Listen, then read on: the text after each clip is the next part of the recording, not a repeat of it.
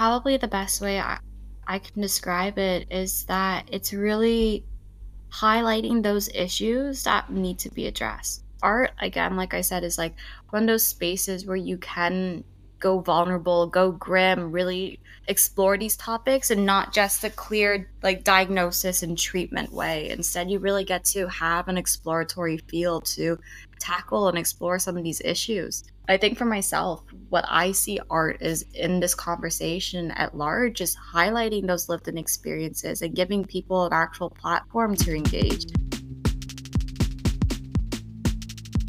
Welcome to Insights of an Eco Artist. I'm your host, Joana Larcão. I'm an eco artist, writer, and curator. In every episode, I bring worldwide artists that embody the fight to create a more thriving world. Hello, everyone, and welcome back to Insights of an Eco Artist. I hope you are keeping safe, you are keeping creative, and you are going to the studio and creating things that you love. I don't know if you listened to the conversation with me and Shannon, but if you can, go go to operas, go to uh, to the ballet, go to to the theater to enjoy other artists' work, go to galleries if you can. It's really important that we keep feeding our inner artists so we can keep creating things that is authentic for us and that speak to our souls. Yeah.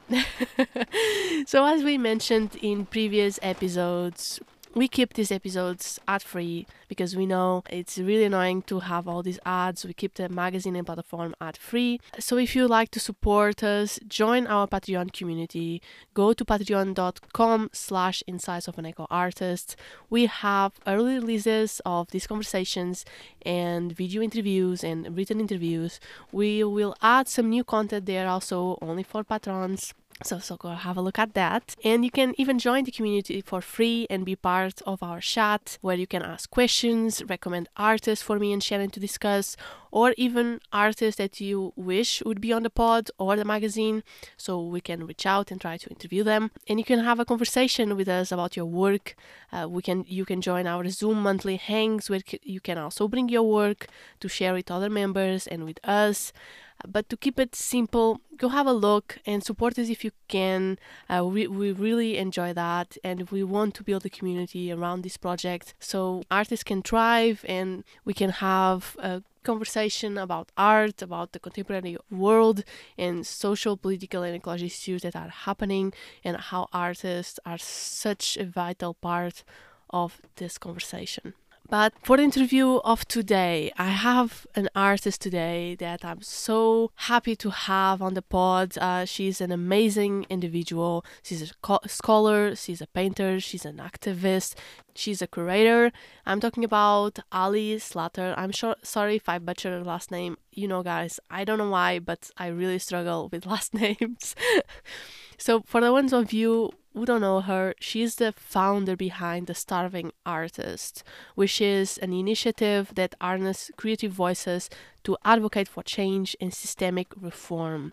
She established also the Starving Artists Scholarship Fund, which plays a vital role in helping people access inpatient treatment for eating disorders. Uh, she also has this Body of Mind campaign that uses the power of art to explore the experience of migrants and has provided support to individuals and artists from refugee seeking backgrounds worldwide.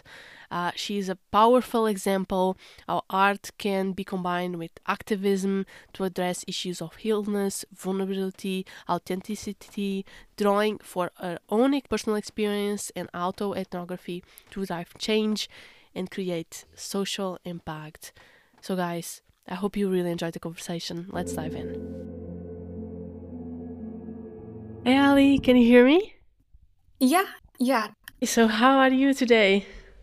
I'm good. I'm so excited and thank you so much. I'm really excited to, I guess, just chat more about the work that I'm doing, but also your podcast is so amazing. I started listening to an episode yesterday and I'm like, oh my gosh, I can't wait to listen to more. So I both get to Thank be you.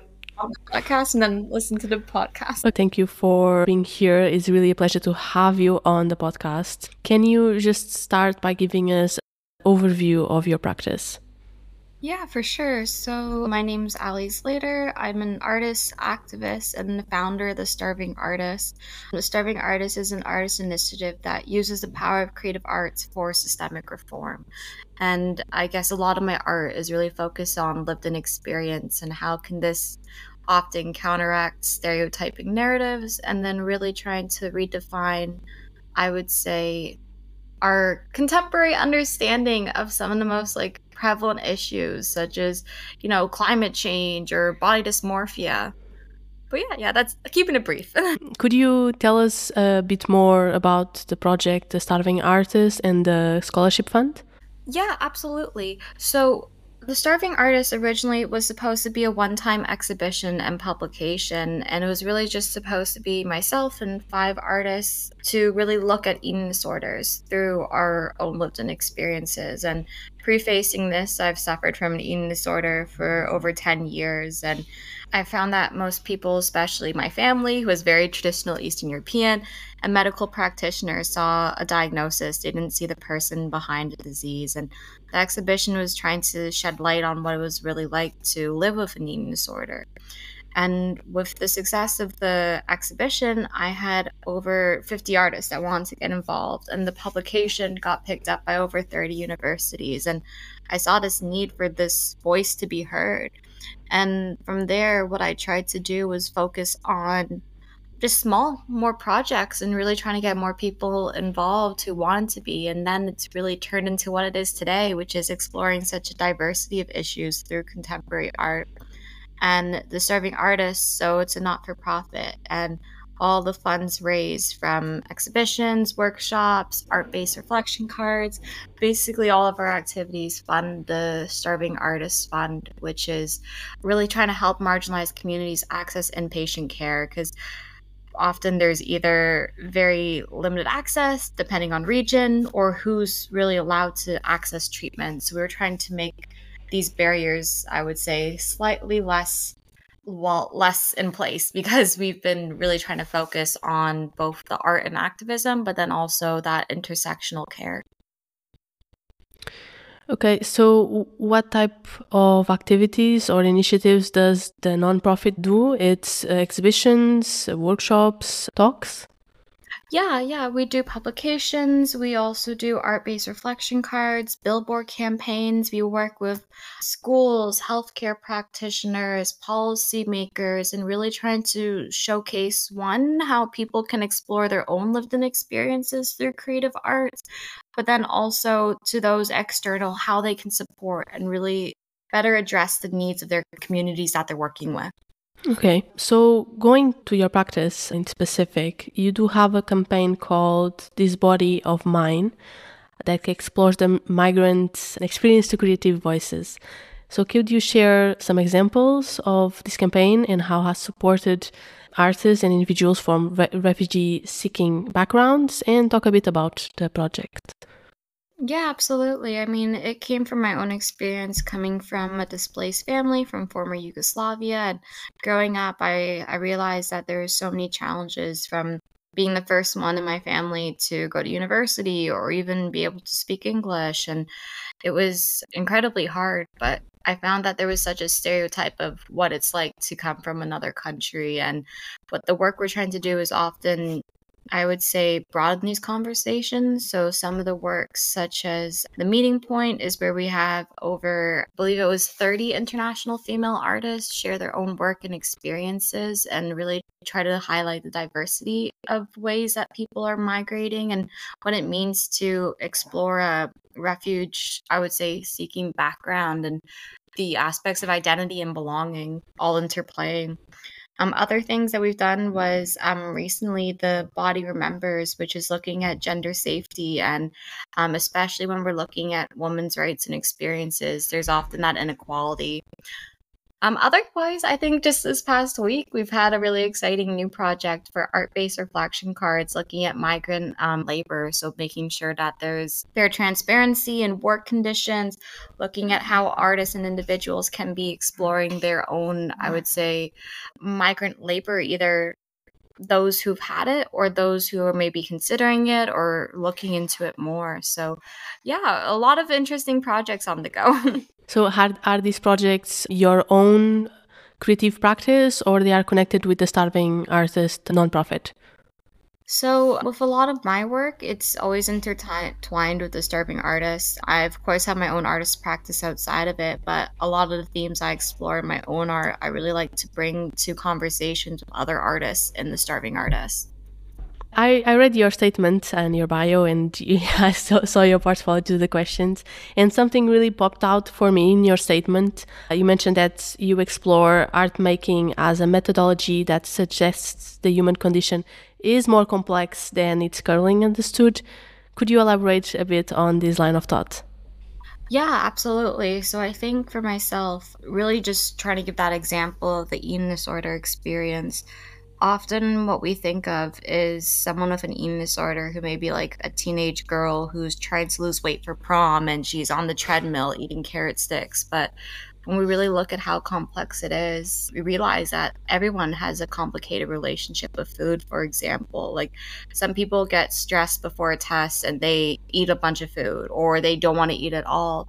Other people just love eating the same types of food or other people like to have a little bite of everything. And you realize that it's so complicated and yet everyone has their own i would say way that they experience it. And my work is really trying to shine light through my own experience of saying that these narratives aren't necessarily true and you really need to examine all those aspects from you know your culture your upbringing your social environment your disability or ability right trying to see how all these ways connect into what we understand as an eating disorder or as a human experience. Have, have you found um, a, a, positive reaction to your work and the work you have been doing uh, from the audience?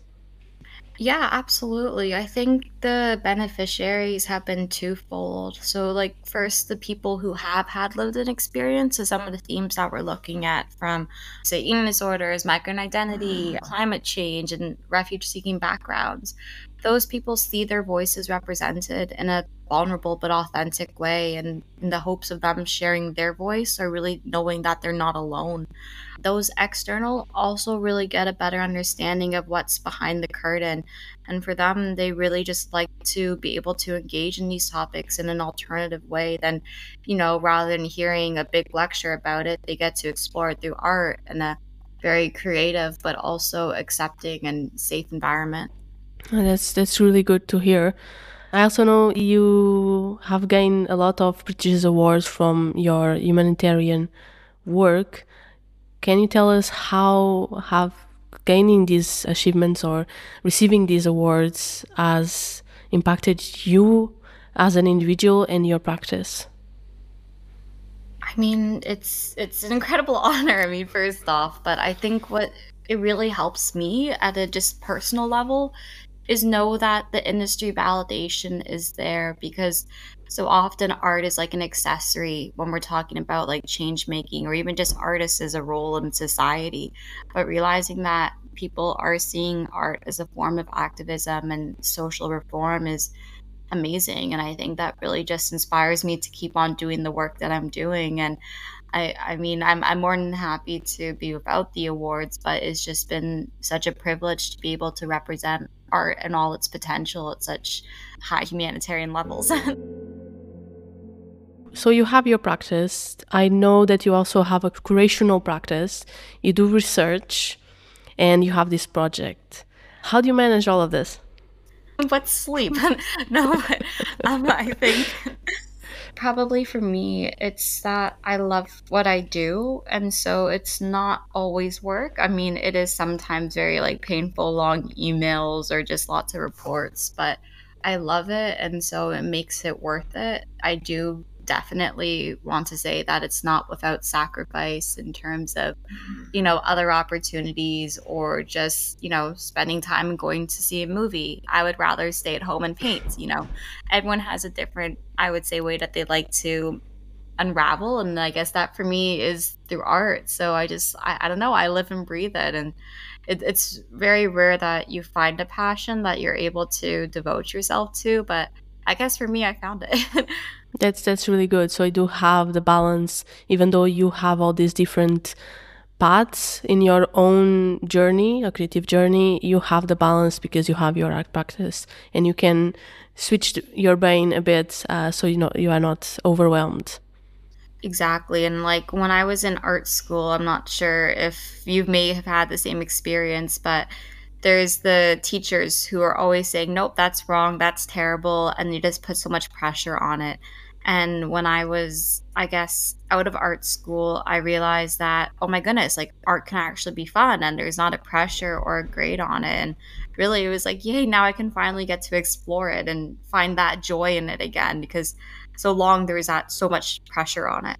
Yeah, I do. I do agree with that. I think, first of all, it does sometimes art school does not prepare us for the grown-up world, the outside world, and that pressure sometimes can can break you and can take the joy out of your art practice. And I think most artists, when they get out of art school, as you said, is trying to reconnect with that art that it's authentic to them and is is doesn't have or doesn't seek outside uh, validation. And it's a process that i also enjoy myself to be in the studio and just create for myself and be in that space. I think it's very important for artists. Yeah yeah. Like for me as much as i love doing these like really challenging themes and d- diving deep into myself i also just like love painting cake or love painting my dog or love painting, you know, for my family. And it's just sometimes it's just nice that you get to do like make art for art's sake. Yeah, yeah, I do agree with that. So, because of your background, how do you see the intersection of art and activism in your own work and in the contemporary art world? So, I think probably the best way I, I can describe it is that it's really highlighting those issues that need to be addressed. Art, again, like I said, is like one of those spaces where you can go vulnerable, go grim, really explore these topics and not just a clear like diagnosis and treatment way. Instead, you really get to have an exploratory feel to tackle and explore some of these issues. I think for myself, what I see art is in this conversation at large is highlighting those lived in experiences and giving people an actual platform to engage, especially those from marginalized communities. They have been excluded for so long in civic and systemic reform. Say for people who suffer from eating disorders or mental health conditions, it's always the medical practitioners, the ones deciding the treatment for them. But at the same time, the individual knows himself the best and what tools they need to recover. So it's so important that when we're looking at how can art be a leader in this conversation, it can be a way to give voice. Also, just a platform for individuals to really process, reflect, use it as a creative tool for them to better understand themselves. Yeah, I guess like in terms of like the international stage, uh, I think art is really good at not tokenizing these experiences anymore, but instead, really, I would say, challenging the way that academia and just society has thought about, you know, some of the struggles of humanity for so long. it gets deep, but I think I'm trying to get the, make the gist of it. yeah, I do see what you what you're saying. Uh, and how do you see yourself in the international contemporary uh, world, what you would say are your peers? My peers, honestly, most of the time tend to be other young practitioners and change makers. We are as like younger people are so passionate about making the world a better place and it's us who are trying to shake up the table or sometimes even just flip the table over because our voices aren't being heard and it's really trying to be part of a community and all of us bring our own different experiences and voices. For me it's creative arts but trying to break through what our systems are for so long. And for me it's either you know going to policymakers and sharing the art and voices directly. It's working with healthcare practitioners to make tools and resources that are art based that you know allow for more spaces and conversations or even just public campaigning through say our billboard project or exhibitions or publications. It's really just trying to be an advocate for many of us that haven't had our voices heard. So, what would you say is the biggest lesson or the most important lesson you have learned over your career? Uh, don't give up. I think I realized that for me, real change takes time. And if it was easy, it would already be done.